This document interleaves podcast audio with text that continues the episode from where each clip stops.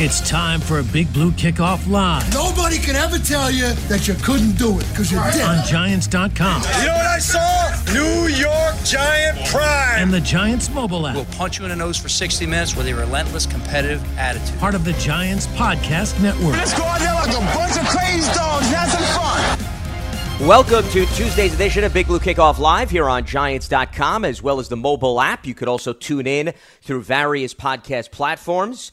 He is Shaun O'Hara. I'm Lance Medow with you for the next 60 minutes as we will break down everything related to the New York Giants. Week one has finally arrived. We will look ahead to the first matchup against the Pittsburgh Steelers. And multiple ways for you to interact with us here on the program 201 939 4513. That is the telephone number 201 939 4513. You can also tweet at us using hashtag Giants Chat. Directly interact with us. I'm at Lance Medow, one word, last name M E D O W. He is at Shaun O'Hara 60. Sean, looking forward to the next 60 minutes. Hope all is well on your end. How's everything today? Lance, good afternoon, my man. Uh, everything is fantastic. What an unbelievable year 2020 has been. Summer is behind us. We have football in front of us. This is exciting times. Um, you know, I, I can't help but reflect back on as a player, Lance, week one. You know, look, everybody's undefeated right now, and, and the energy, the excitement. You, you never know, you know, how the season's going to unfold. But man, week one kickoff, that first national anthem, the first um, you know, th- that first moment coming out of the stadium. It's going to feel different, obviously, this year with no fans, but the rush that you get wearing that NY on your helmet um, or, or whatever team you're playing for, that is special. And, and you only get one chance at that, at week, that week one excitement. And, uh, you know, I just flash back to uh, Tom Coughlin always loved his signs, as you guys have heard stories before. He used to have a sign in our team meeting room that said, week one excitement for 16 weeks or 17 weeks, 16 games. And uh, that's that, that's what I remember most about week one and what's most exciting about it. Absolutely. We're all looking forward to things because it's a clean slate, to your point, for everybody. The environment, though, as you alluded to, is going to be a little bit different in terms of the build up to the excitement because there's obviously not going to be any fans at the week one game between the Giants and the Steelers. But there will be football, and that's certainly a positive development. It's been quite the journey to get here, but where everything looks like it's in tip top shape and ready to go for week one between the Giants and the Steelers. And let's start with some news that was revealed this morning, Sean, and that has to do with the Giants roster. Not necessarily a surprising development, but the Giants have officially parted ways with one of their three first round picks in 2019 as cornerback DeAndre Baker was waived. This stemming from, of course, his off the field issues. And this is now an opportunity, Sean, for the Giants to move forward. They have a number of new faces in the secondary and a number of players that hopefully they'll be able to mix and match within Patrick Graham's game. Yeah, certainly unfortunate for the Giants. You know, they they traded back into the first round to get DeAndre Baker, and I remember him coming out uh, of college, and he was a he was one of the more physical corners. Um, I think he had only given up one touchdown in his entire career, and I actually had a chance to talk to him on Good Morning Football one morning, and he he's kind of a quiet, kind of reserved kid. So um, certainly a shock to hear, you know, the news that transpired with him and and, and what happened um, over this offseason. But for the Giants, they were they drafted him in the first round to be that opposite corner, and for the, for them to lose him and and you know to obviously lose all of that capital now that they used to go up and get him in the first round, it's a big blow. Um, you, you couple that with the Sam Beal opt out, and you know there's Yeah. there's a lot of lost talent there, but it's also created some opportunity for some other kids to step up.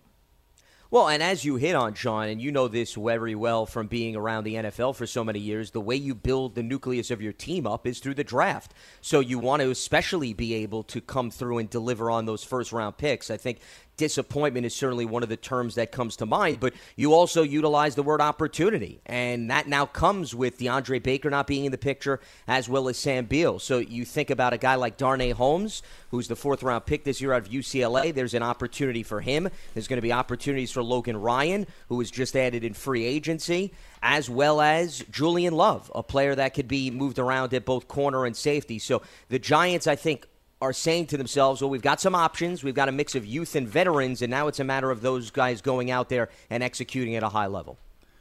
When you think about you know the Giants in the draft, obviously now that Darnay Holmes uh, pick in this year's draft, uh, it, proves to be monumental because it, with Baker on the roster, then Corey Ballentine could could be another flip flop guy.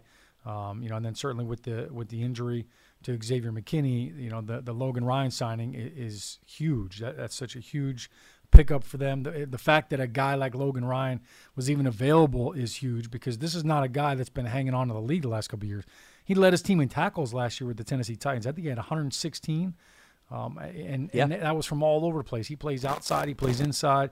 He was responsible for eight uh, takeaways last year, four interceptions, four forced fumbles. So Logan Ryan is going to be a huge addition to, to this secondary, um, and and I think Darnay Holmes is going to be uh, he's going to be fun to watch. It's been fun to watch Darnay Holmes in practice.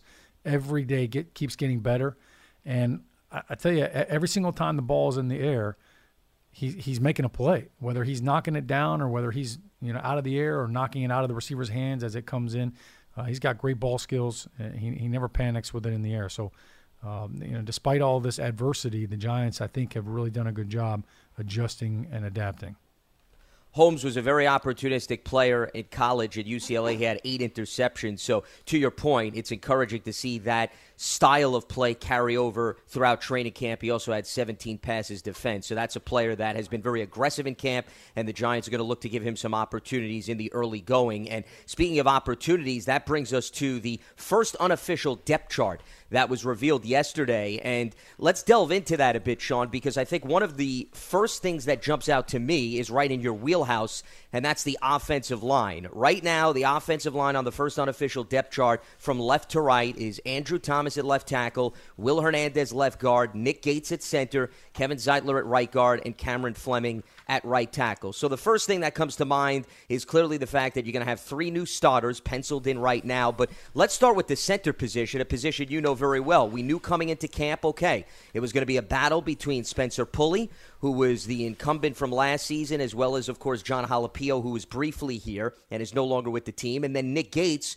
who had played at right guard and right tackle, but was going to be shifting over to center. And based on this unofficial depth chart, it looks like week one, he won the job, and he's going to be handing the ball off to Daniel Jones. Lance, it's pretty impressive the, the growth that Nick Nick Gates has been able to show. I remember last year hearing Pat Shurmur talk about how much they really like Nick Gates and his his flexibility uh, to play guard and tackle.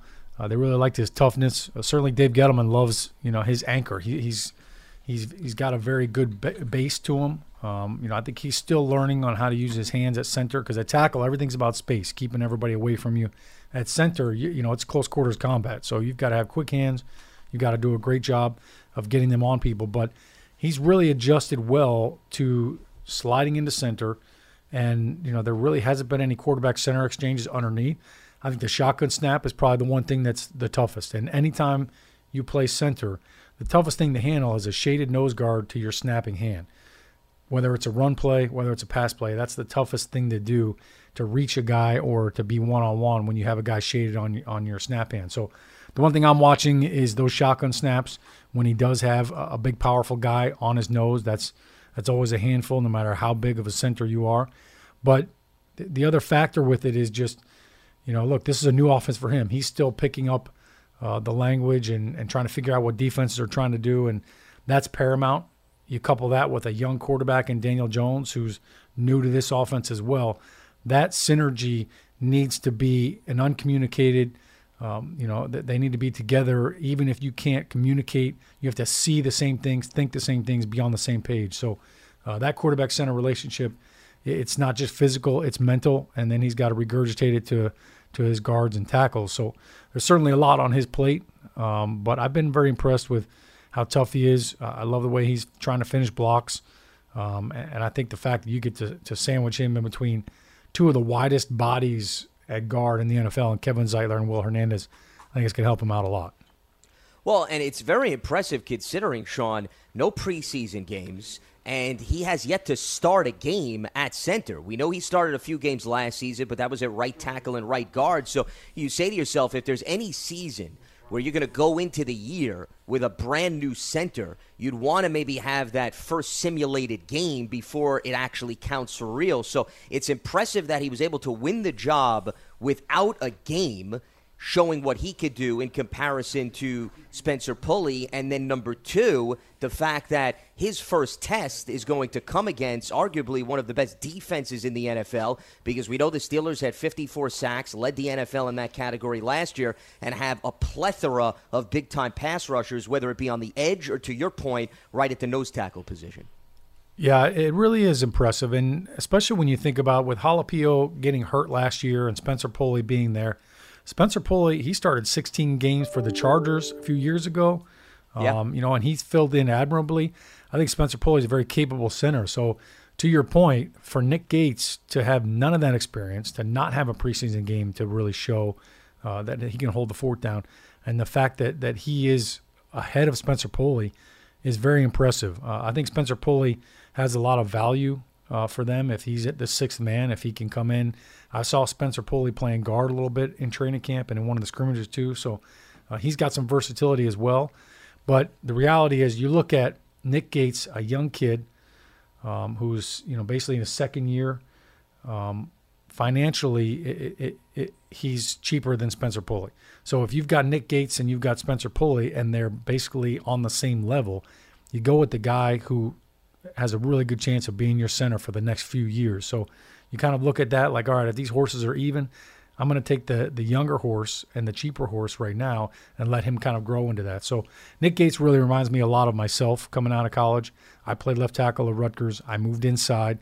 I ended up playing guard and center, and then I really didn't start. I didn't become a full time starter until my third year, and I actually started at guard as opposed to center. But um, playing guard made me a better center, and then also having the chance to go inside and play center I it helped me help out my guards because I knew what the tough blocks were for them, and I knew who needed help on different plays, and and I really like uh, the way the Nick Gates kind of works well with his guards, and I think it's going to be a nice fit. Sean, I'm glad you brought up your own personal experience and the dynamics between offensive linemen because that brings me to a big picture perspective, and I'm curious where you stand on this because you understand the relationships between all the offensive linemen is so key, that chemistry, so that you have that continuity game in and game out. Now, it's not just Nick Gates. You've got two new tackles that the Giants are also incorporating. So, Andrew Thomas has not been in a game where he's played next to Will Hernandez. Last season, it was Nate Solder. And then Zeitler, even though he's a polished veteran, he has yet to play in a game situation next to Cam Fleming, who also is a veteran. So, it's not necessarily the first rodeo for these guys, Sean, in terms of them playing next to new personnel, but you're talking about a lot of movable new pieces that have not been in sync with one another. From your experience, I'm curious how much time does that take in your estimation? Is there one blueprint that follows all? Is it a week? Do you need three games? Does it sometimes take till midseason? Where do you stand on that? Lance, the answer to that is yes. you know, you can't break out the calendar when you're talking about chemistry, uh, especially when it's you know offensive lineman. It's reps, and it can it, it can't be walkthrough reps. You know, because walkthrough reps are great. Yeah, we've got that guy. No, it's got to be hip to hip. It's got to be reps in pads. And that's where, you know, man, you want to talk about a tough year to have three new starters on your offensive line. It's this year. To your point, no preseason games. You haven't had all of those reps in full pads. It's training camp is already limited with how many full pad practices you can have. So that aspect of it is huge because the footwork is big. The combination blocks is really where that chemistry comes into play. Sure, you're all going to have your one-on-one battles, and and you know whether it's third down or pass rush, whatever, you're one-on-one. But in the run game is all about the combination blocks. How do you attack a defense? Are you going to attack them at the nose guard? Are you going to attack them at the three technique, which is the defensive lineman on the outside shoulder of, of the front side guard? Or are you going to attack them on the defensive end that's in the five technique, which is on the outside shoulder of the tackle? Well, depending on who you're going to attack, that's where the combo block on the front side is going to occur. So it could be the guard and the tackle, it could be the guard in the center, it could be the tackle and the tight end. All of that needs to mesh. When you look at this offense under Jason Garrett. Obviously, we don't have any preseason game film to look for, for, so we just go back to what they did in Dallas. The Cowboys have been one of the top rushing teams in the league since Jason Garrett was there. And I think it was eight years he was there. Every year they were they were in the tops. They've twice led the league in rushing, and it's because of that combo blocking, that power running game, and the mesh that that offensive line had. Yeah, they've got talented guys in Tyron Smith, uh, La'el Collins, Zach Martin, Travis Frederick, who retired. Um, they had a lot of talented guys, but it was their technique and the combo blocks that made them so great. So that's what they have to work on. Uh, certainly, nobody's got a tougher job right now than Andrew Thomas, the rookie left tackle. And, you know, when the Giants drafted him fourth overall, the thought was, well, Nate Solder will play left, he'll play right, and now he can kind of grow into the role. Um, obviously, with Nate Solder opting out, he's been thrust into action. He's a quick learner. He's had a lot of growing pains, I think, early on, and just figuring out the speed is different, the power is different. Um, he's struggled a little bit in pass pro, but coming out of college, I actually thought he was a better run blocker than a pass blocker. So the run game is going to be crucial for him. And you pair him up with Will Hernandez, that's a lot of beef right there working together. So uh, definitely the chemistry is big. When I came to the Giants in 04, um, you know, I was new. We drafted Chris Snee in the second round. Diehl was already here. Uh, we had Luke Petitgout at left tackle. Uh, the next year, we signed Kareem McKenzie. He came in, solidified the right tackle spot. Um, and then Rich Seubert came back and was healthy, and we moved Diehl out. But it took us a couple of years to really create that mindset and that culture and that, that group chemistry. Uh, so, you know, the, the, calendar aspect of it, I, I would say it takes at least a, a, year, maybe a year and a half to really establish your, your will and, and your identity as an O line. As far as the rest of the unofficial depth chart for the offense, no major surprises. We've got at wide receiver Sterling Shepard, Golden Tate, Darius Slayton listed, Evan Engram at tight end, Saquon at the running back, Eli Penny at the fullback, and then, of course, Daniel Jones under center. In a little bit, we'll get into the defensive side of the ball and some noted observations from Sean and I with respect to what that means for the upcoming season. But in the meantime, let's open up the phone lines at 201 939 4513. 201 939 4513. Jerome is in Charlotte. He gets us going here on Tuesday's edition of Big Blue Kickoff Live. What's happening, Jerome? Hey, guys. I love the show. Um, I love how you uh, appreciate um, Eli. You know, coming up every time I pull her up online, I see Eli. Much appreciation and love for him. Um, my question is with the defense and the, and the defensive line and linebackers. Um, how much would you think they who and how much you think they would use the net like the NASCAR package uh, we used to have?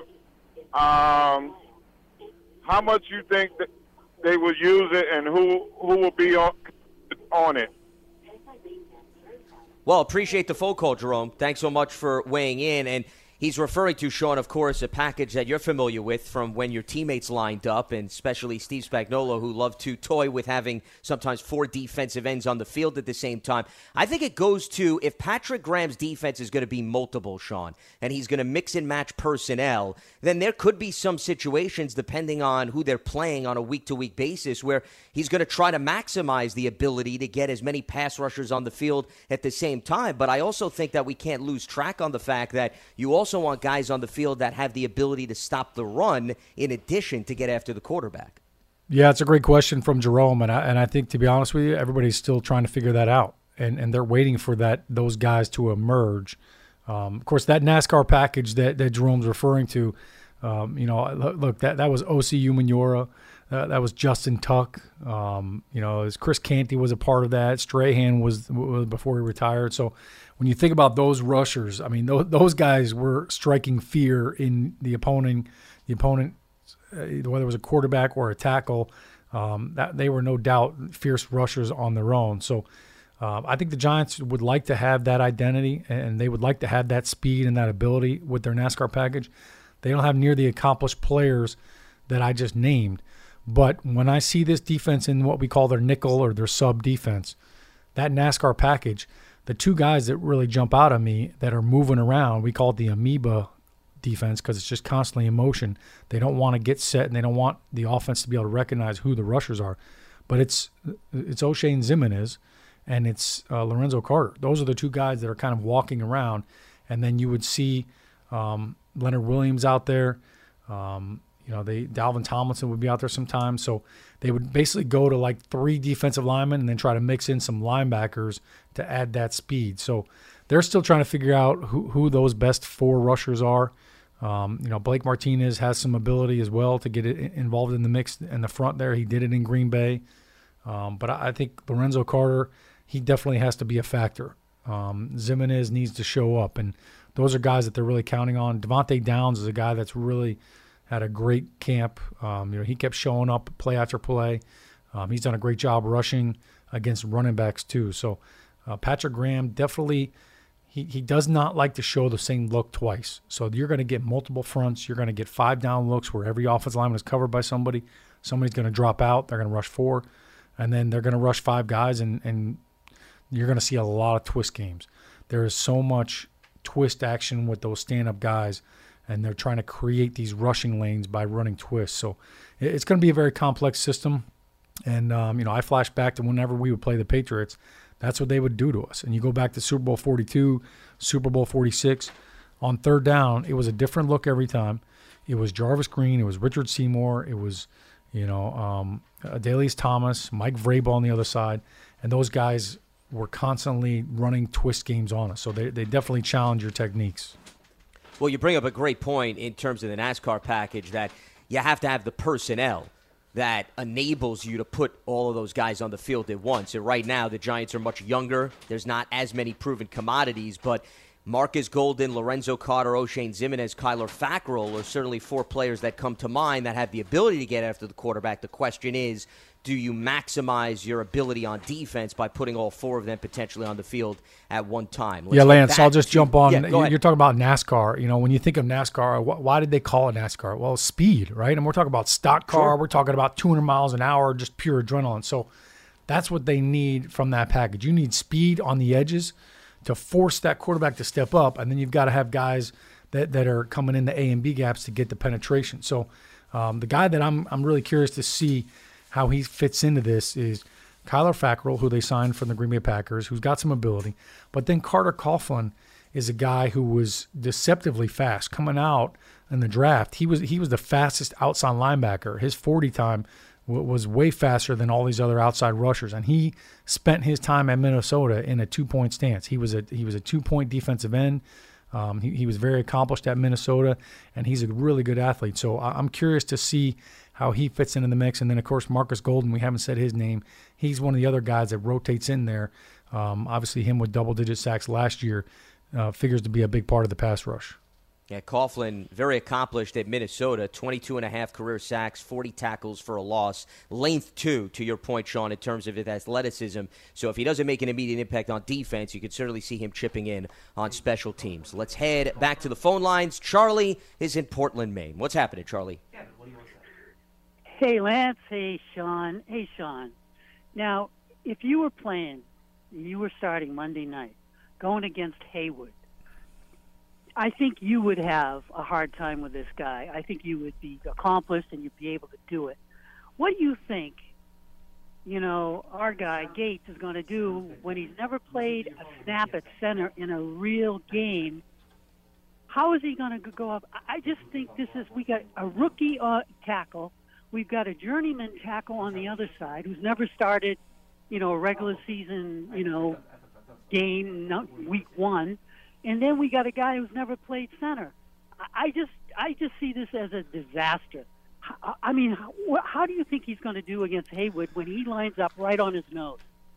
Well, it's definitely a great question. I think disaster might be a, a strong word for uh, the the matchup, but um, you know, look, the Steelers have always been a really good defense, and they've always had a great scheme. Uh, you know, I think the if there's if there's a silver lining in this, it's that the Steelers run a three-four defense. Well, guess what? The Giants have been seeing every day in in training camp, a three-four defense.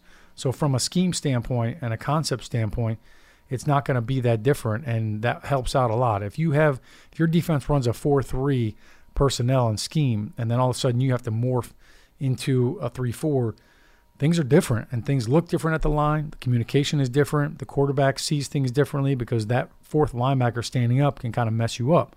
So I think that's uh, you know that that's going to help out from a recognition standpoint, but no doubt about it. I expect to see a different center in Nick Gates in the third and the fourth quarter than in that first and second quarter because it, he's still going to be getting his you know equilibrium and figuring out how the defense is trying to attack them. Cam Heyward is a strong man, and I think, you know, my advice for any offensive lineman going up against him, I feel like the the, the Pittsburgh Steelers always have some powerful rusher, whether it was Justin Smith, Kimo von Oelhoffen back in the day, who I used to go against. They always had a great hump move, and the hump move is you start the bull rush move and you kind of get the guy leaning on one leg and then Reggie White patented it, but you just kind of like throw the guy to the side. And that's the one thing Nick Gates is going to have to figure out. All right, how do you anchor on the power rush but not allow yourself to be vulnerable to that hump move? Um, the Steelers do a great job of that. Cam Heyward has been a big part of that, um, but he also he lines up out outside too on a three technique quite a bit. So you know it's not just um, you know Cam Heyward up front as the nose tackle. They actually kind of list him as the as the defensive tackle. So I think Cam Heyward will actually probably be lined up on the guards more. He'll be going against Will Hernandez um, and Zeitler more than the center because they have Tyson Alualu uh, at nose tackle right now and um, and then they've got St- Stephon Tuitt, who's another big dude. So it's listen, it's not just Nick Gates though. I mean, you got T.J. Watt who had 14 and a half sacks last year, and Bud Dupree on either side. So everybody's going to have their hands full. Um, you know, we used to always kind of pinpoint one guy every week and say, "Hey, you got the hard hat this week." You know, if we were playing Demarcus Ware, it was like Diehl. All right, you got the hard hat, man. You got Demarcus Ware. Um, you know, depending on who you have matchup wise, this week everybody's got the hard hat and th- there is there is nobody that you know is going to be looking to help everybody else out. They're all going to be looking for chips from our running backs and the tight ends. All right, Charlie. Appreciate the phone call as we move along here on Tuesday's edition of Big Blue Kickoff Live, getting you set for week one between the Giants and the Steelers. We were just talking about Pittsburgh's defense, as Sean laid out, and the challenges that's going to pose for the Giants offense. Well, let's switch gears to the Giants defense. Earlier, we were talking about Logan Ryan and Logan Ryan officially joined the team late last week. He spoke to the media for the first time yesterday, and while he was interacting with reporters, one of the things that came up was about the quick transition to all of a sudden learning this defense, having not been with the team throughout the course of camp. So he was asked about whether or not he thinks he's going to learn the scheme and contribute in week one after officially joining the team late last week. This was his response. Yeah, obviously agreed to terms a week ago. Um, with you know COVID testing and all that, I begged for an iPad. They gave me one, and I've been studying film about 20 hours a day, um, variety of positions. And I, I, got to see my mom, you know, for one, you know, lives an hour south, obviously. Um, she's scared to death of the sun right now because of COVID. So I got to see her for a half hour, went right back to the film. So I've been, uh, my wife and kids are back home um, in Nashville and, and uh, where they're at. And I'm up here by myself. I have nothing to do but watch a ton of film and start preparing for the, for the Steelers. So um, a lack of film won't be won't be an issue for me. I'm going to do everything I can preparation wise. And luckily, I played for Pat Graham. I played for Joe Judge before, and it's a system that I'm familiar with. And um, I played I played in this system before in my career, so I think that helped me a little bit with the terminology and, and things of that nature and that can't be overlooked, Sean. He's got ties to New England, and while this is Patrick Graham's scheme, this is not Bill Belichick's scheme. Let's not be naive. All of these former assistants take something from Belichick. And the other thing that I've brought up multiple times on this program, Sean, he comes from Tennessee, where Mike Vrabel was the head coach, also um, individual that you referenced earlier, ties to Belichick, and Dean Pees was the Titans defensive coordinator each of the last two seasons. He has since retired. He's another individual that was a defensive coordinator under Belichick. So there is a lot of connections with Logan Ryan to New England's scheme, and that should help him at least pick up some of these concepts a little bit quicker than maybe a player who has never been exposed to New England. Well, Lance, let's you know not put the cart before the horse. Here's why he's going to have no problem picking up the concepts, and why mentally he's already ahead of the game. He went to Rutgers. He's a Scarlet Knight. So I should have let off with that. My this guy's got his yes. football intelligence is through the roof. I, I got to give my Scarlet Knight shout out. The other thing there too you is, go. you know, look, Rutgers. We, have had a ton of Super Bowl rings over the last year. You look at the last 15 years. I think a Scarlet Knight has won a Super Bowl probably 75 percent of the time. Um, you know, over the last 15 years. So there's Sean, though, why hasn't it translated to a Big Ten title? I'm sorry, I need to. Post That's a that different show, Lance. Okay, um, all right, my apologies. We, we, don't have enough time to to, to, to banter about all that. Um, so I, I think for Logan Ryan, no doubt he understands the versatility, um, you know, the the system, the language. You know that that's such a big part in in anytime you're playing the position he does with the other safeties and corners and linebackers and making sure you know you know what coverages you're in. If you're in zone, everybody's got their spacing. If you're in man, how are we going to handle a rub route, a pick route? Are we are we switching it off? Are we are we are we manning it up? Um, it kind of becomes basketball if you will, a little pick and roll action. How are you going to defend that? So Logan Ryan has done it for, for a long time and been really good at it.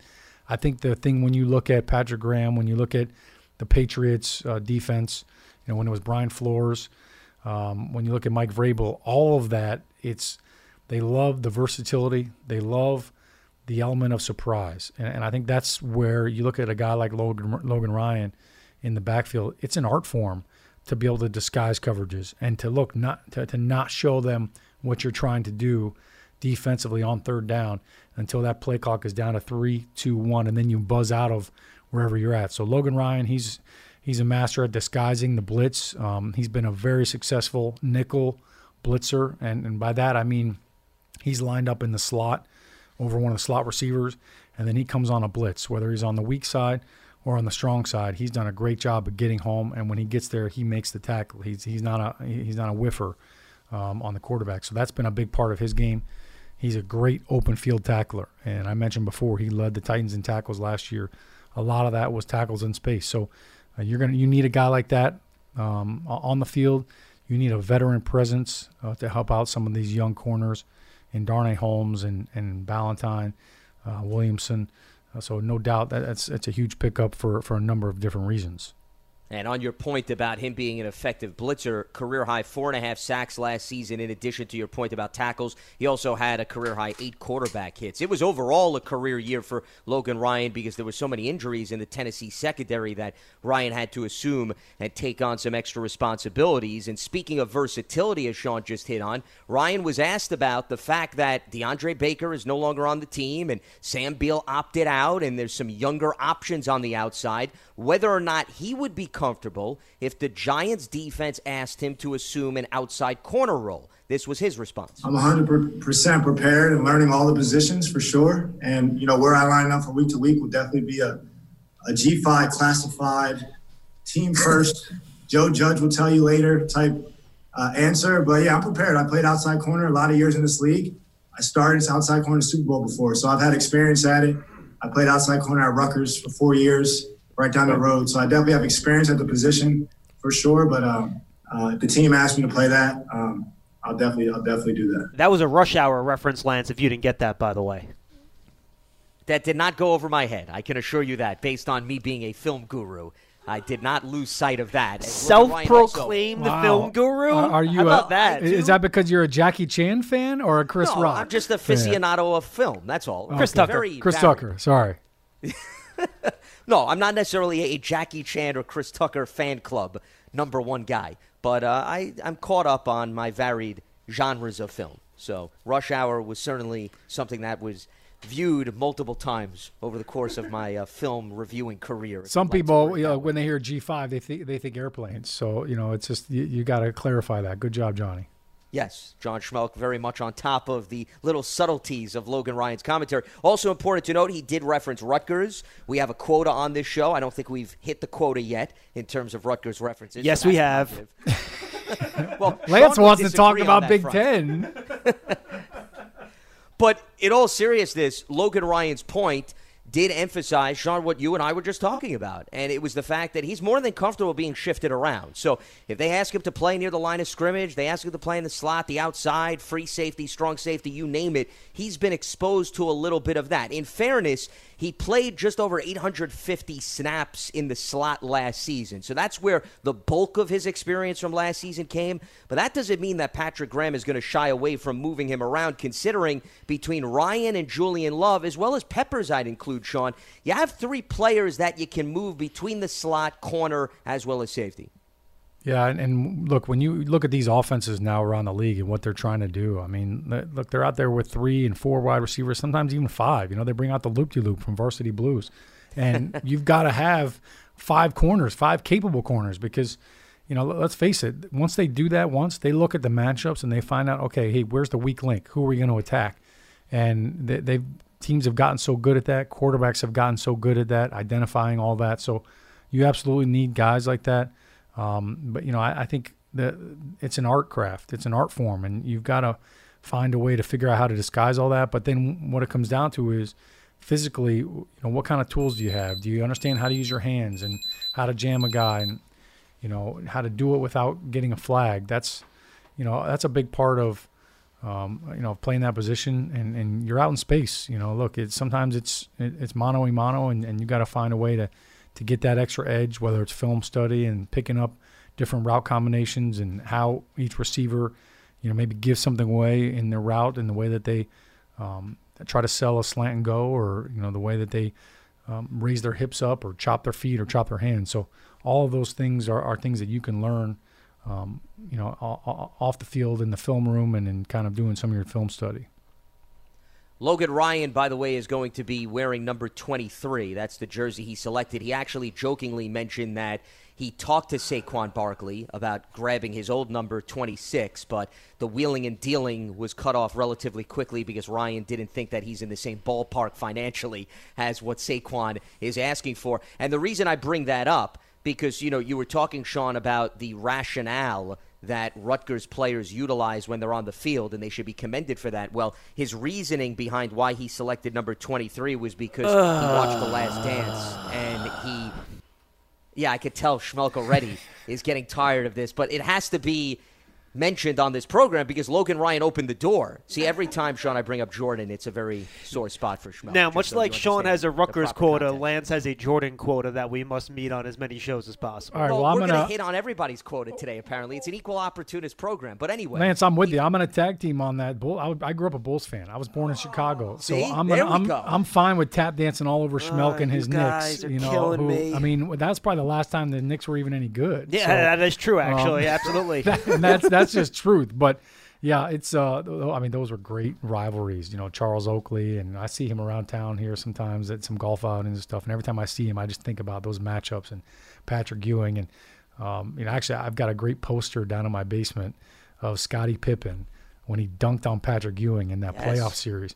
And Patrick Ewing hates that photo. Like, I mean, despises it because he got posterized. It was one of the few times. You guys realize I control your mics, right? I'm, right. I'm just letting you so, know. but here's the but here's the story with this schmuck. Here's the story. So, uh, just real quick, I'll, I'll, steal a couple minutes of our show. No, here. steal as much as you want, Shaun. So I'm totally fine. Right I lived in I was living in Medina, Ohio, uh, before I moved to New Jersey, and the Cavs were, you know, it was the Browns and the Cavs. Bernie Kosar was the quarterback. They were going to the playoffs. So the Browns were great. The Cavs were great. Craig Ehlo and Mark Price and Larry Nance, all these guys. So this is when they were playing at the arena in Akron. I can't remember the name of it at the time, but um, I, they were playing the Bulls, and my dad said, "Hey, I, I got tickets through a friend, floor seats, the Cavs Bulls."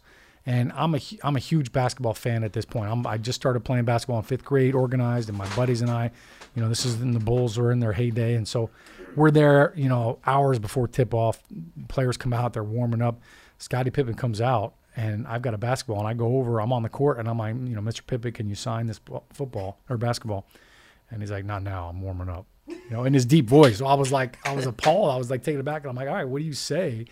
So I was so distraught, and I was like, oh man, that's a bummer. You know, like I walked back, and I'm like, I should have said, I just, that's all right. I wanted Michael's autograph anyways, but I didn't, I didn't think of that. You know, I was too young to really have a lip at that point. So, but yeah. you know, Ozzie Newsome's at the game. He's playing for the Browns, so I got Ozzie to sign the basketball. Um, it was a great day.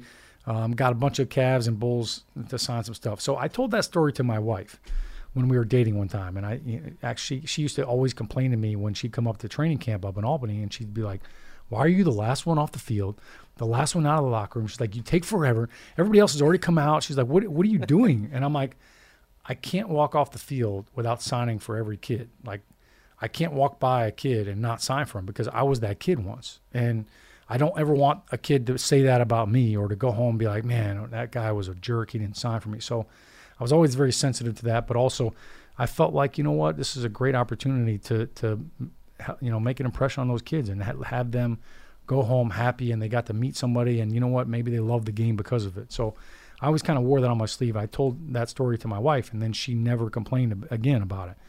Fast forward to a few years later, um, for my birthday, I got I opened up this poster, and it's a poster of Scottie Pippen dunking on Patrick Ewing and it says to Shaun, better late than never, Scottie Pippen. She, oh, wow. That through, is a great story. Through a friend of that ours. fantastic. She's like, oh, I'm friends with Scottie Pippen's wife. Amy reached out to her and said, "Hey, any chance you could put me in touch with Scottie Pippen's wife? Here's what I want to get, and I want." They told the story to Scottie. He found out about it. He signed it. He was a great sport about it. Signed the poster, and it was one of the coolest birthday gifts I've ever got. It's hanging, it's framed and hanging down in, in my basement in, in the uh, on the wall, and it's it's pretty special. It's pretty cool. That is pretty cool. I have an un- I have an unsigned poster of Ewing dunking on Pippen in my basement, so Oh, I guess yeah. that makes it safe. All right, turnabout's fair play. yes, exactly. Scottie Pippen, the most disrespectful dunk in NBA history on Patrick Ewing, game six of the 94 semis, where he then walks over to Spike Lee and tells him to sit down and shut up after the play. Which to me, Shaun, was the icing on the cake. That's what Yeah. not enough people talk about. It's what he did after the dunk, after stepping uh, over you. How about we get to some phone calls? I thought he here? said, "Hey, it's got to be the shoes." We have some great callers on the line that want to talk about the defense and the But depth they chart. also, All right. we haven't been finished pouring the salt right, in the we- we've tortured John enough. yes, I, Giants I fans. think you So, have yeah. actually. Go ahead, lads. Thank you. We will move along and get back to Giants news and notes throughout the course of Big Blue Kickoff Live. I promise you. And let's open up the lines at 201 939 4513. You can also tweet at us at Lance Medow, one word, last name M E D O W. He is at Shaun O'Hara 60. James is in Virginia, and he joins us here on BBKL. What's happening, James? Oh, not much. How y'all doing? Uh, Lance, John, and Shaun O'Hara. How y'all doing? Appreciate you. Doing you, very well. Shaun, What's on your what mind? Y'all do. Um, I'm just calling really quick. Um, I'm thinking this team this this year uh, for this season should do pretty good with the new signings and the new coach and all other staff. Um, but the thing about it too, they just play their game. I think they're gonna be all right, even though we got a kind of hard schedule coming up. I think they're gonna do good each game. They'll probably um, definitely improve. And one quick note: Are they gonna let fans in the parking lot at Giant Stadium? You know, still. Um, then I'll take it off the air and go Giants. All right, James. Appreciate the phone call. And I guess he was referencing tailgating. And to my knowledge, that will not be allowed. There's not going to be any fans allowed at MetLife Stadium for an indefinite period of time. John Mara actually addressed reporters last week. He was asked about his feelings. He said, well, for sure, September, there's not going to be any fans. He said, is it possible things could change depending on state regulations? Absolutely. But his exact phrase was he's not very optimistic. So, you know, that's just where it stands at this point. But we will still have full coverage here on Giants.com. Every game will be televised, so we're hoping that you'll still find a way to interact with us as well as follow the team through just a more technological feel in 2020. Let's head back to the phone lines. Kevin is in Las Vegas. He joins us here on Big Blue Kickoff Live. What's happening, Kevin? Hey, gentlemen, how are you doing today? Doing very well, Kevin. What's on your mind? Uh, first thing I wanted to talk about the linebackers. Looking at the depth chart, it's pretty interesting to me. They were late round picks, I think seventh, both uh, Crowder and Brunson, but they seem to be taking important roles. I know I read a little bit that's because special teams usage too, but um, I think that says a lot more than you know. Have they been uh, pretty impressive throughout the uh, the camp so far, and they basically earned those positions, I suppose. I mean, there's no other answer to it. Well, they had four seventh round picks, Shaun, this year. Three of them made the roster. Chris Williamson, the only exception. He's on the practice squad. And two, the point to the caller, these guys are going to have to contribute on special teams because when you are the second layer of linebackers on the roster, in order to get on the field early in your career, in all likelihood, you're going to be asked to contribute to Thomas McGaughey's units. Yeah, no doubt about it. And you can see the draft definitely reflects that versatility, uh, that ability to contribute on special teams. Uh, you know, look, let's face it. I, I think with, with Tate Crowder, with T.J. Brunson, um, Kyler Fackrell, I, I think especially early on in the season, you're going to see these guys rotating in because with no preseason games, guys are still going to be trying to get into game shape. So they're going to get a couple of series. They're going to, you know, if, if the offense – um, goes on a 10 to 12 play drive, you know, they're, they're going to need to come in and, and keep guys fresh. So uh, they're going to be a big factor. I tell you, T.J. Brunson, he, he, he, shows up. And, you know, that whether it was a, a red zone interception that he would recognize a route and jump jump in front of the receiver or, you know, a tip drill during one of the scrimmages, he, he constantly shows up and, and makes some plays. So I'm, I'm excited to see T.J. Brunson. Um, obviously, Devante Downs has really locked down that will position. Um, he's done a really good job. He's been great in coverage. But I think with these linebackers, you know, that's the big aspect of it is okay, how are they in, in coverage? Because offenses now love to create those matchups with the running back out of the backfield, and um, certainly the Pittsburgh Steelers do a great job of that. Um, ben Ben loves to get his running backs involved. Um, you know, obviously we know what James Conner brings to that offense, but let's not forget about Eric Ebron. You know, they Yeah. signed him this offseason, and he's a big time red zone target. So when you get down in the red zone, it's either a safety or a linebacker in coverage. And you know, Giants fans know that tight ends have been, you know, have been our kryptonite down in the red zone, and, and we've been just bleeding touchdowns to tight ends. So that's going to be a big matchup to watch for, and, and see how the Giants want to adapt and handle that.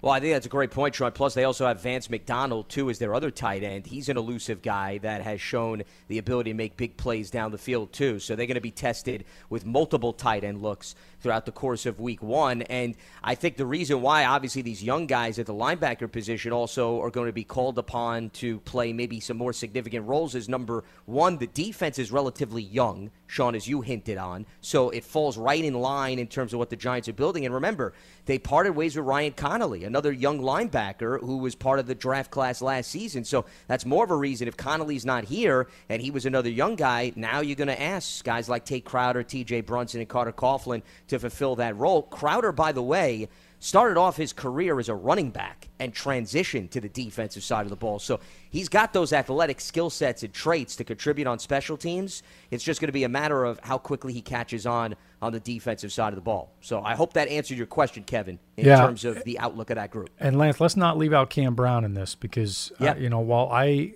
expect Cam Brown to be a factor, I think he's going to be a special teams force.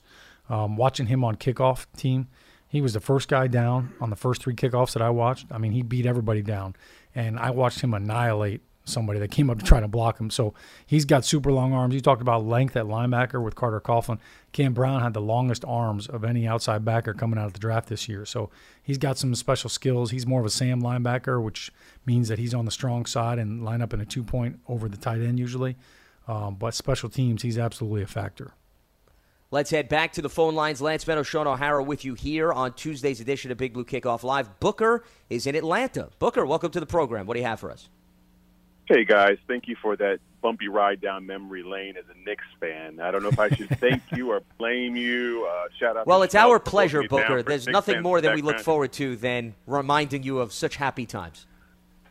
Lance, we know you love to dunk on people figuratively anytime you get a chance to talk about the Bulls. But speaking of Absolutely. a bumpy ride down memory lane, I want to harken back to our time during the Bettcher era. And during that time, a lot of what was used to characterize his defense was attacking. And that attacking was based upon the presence of or wanting to have personnel to have an attacking defense.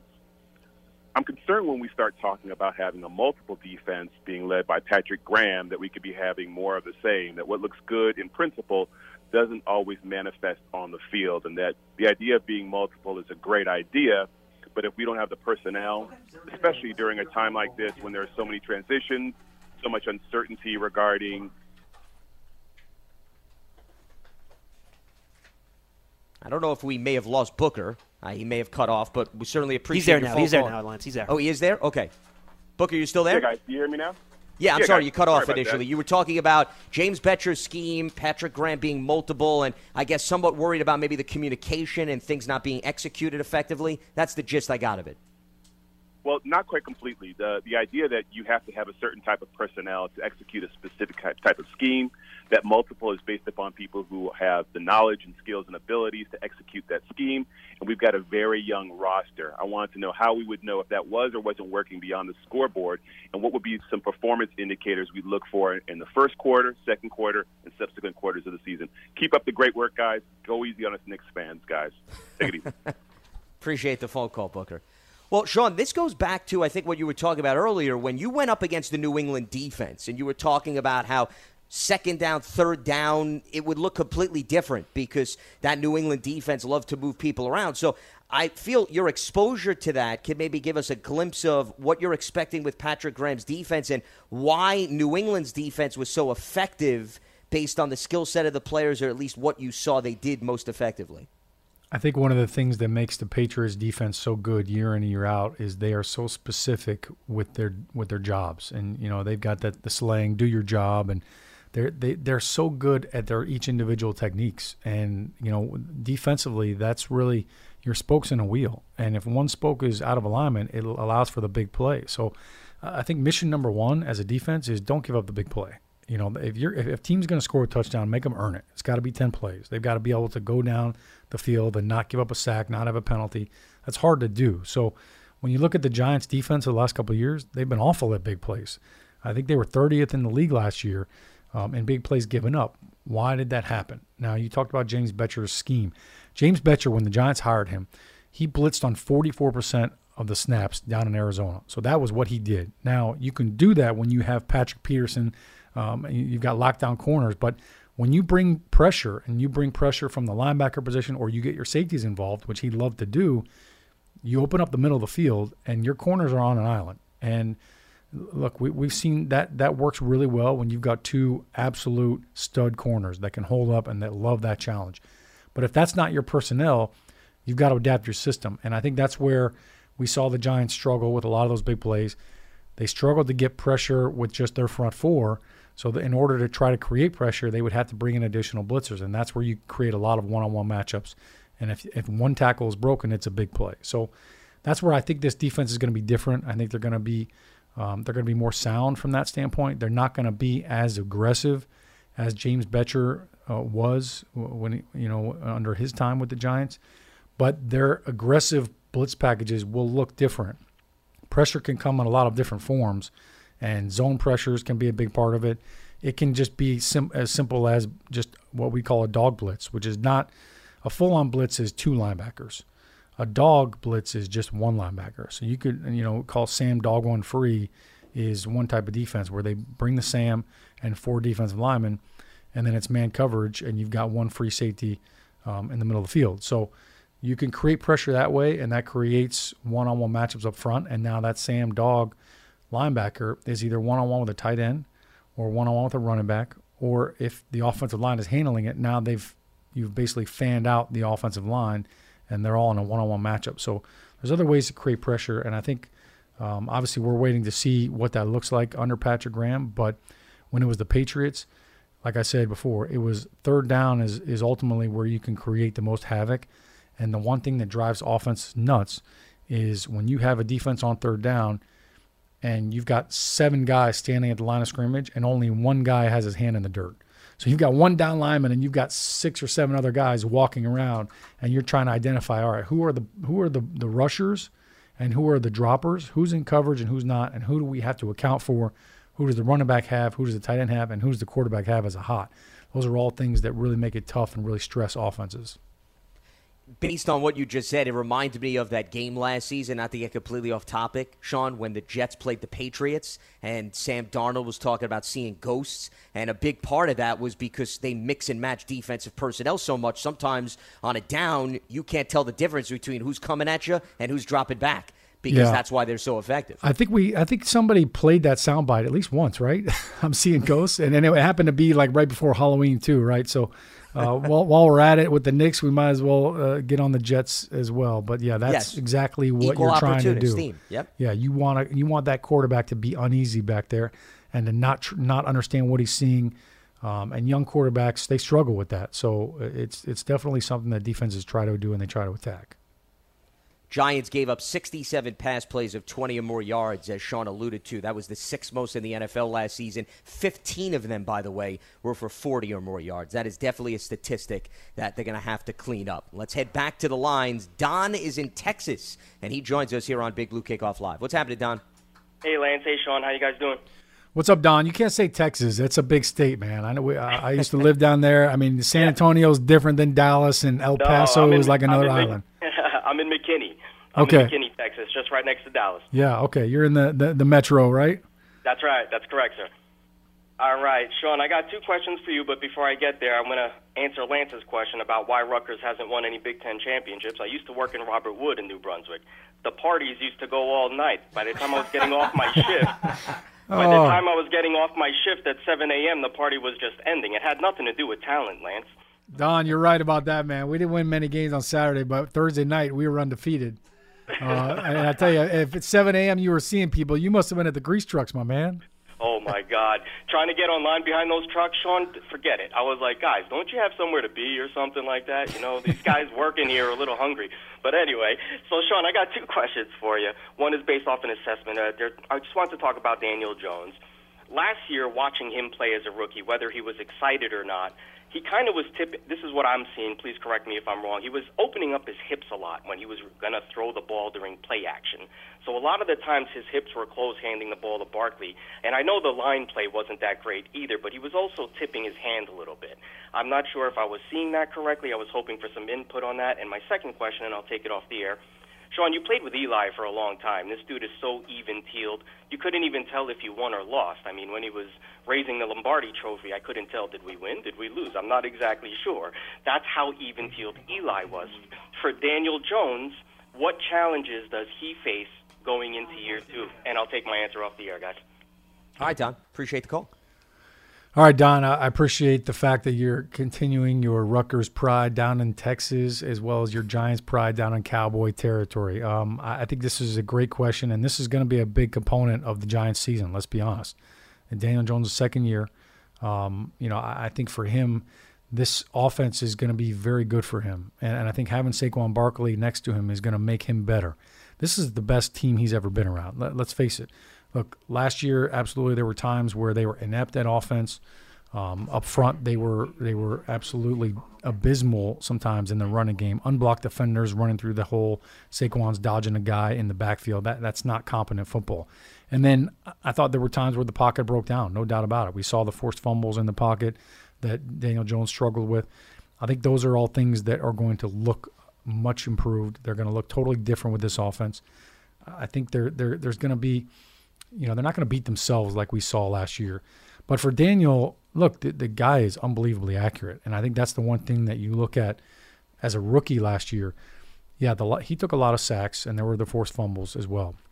But they weren't because he was burping the baby. He wasn't back there patting the air out of the ball. Like when he made his decision to throw the football, the ball came out.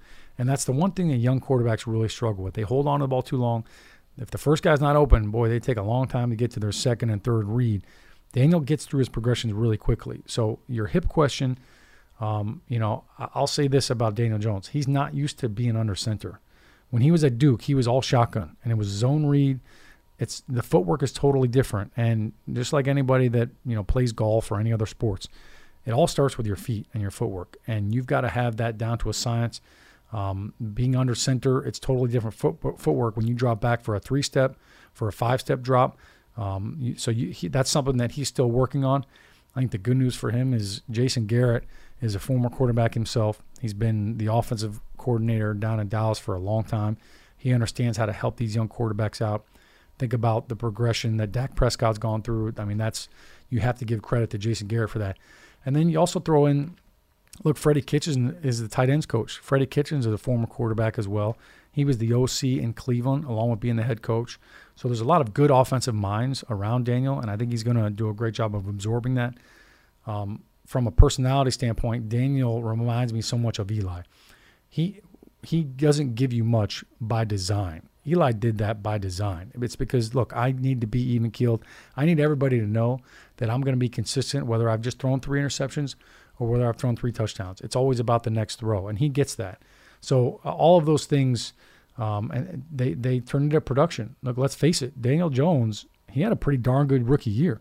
He set all kinds of Giants records um, for his production. Threw 24 touchdowns last year.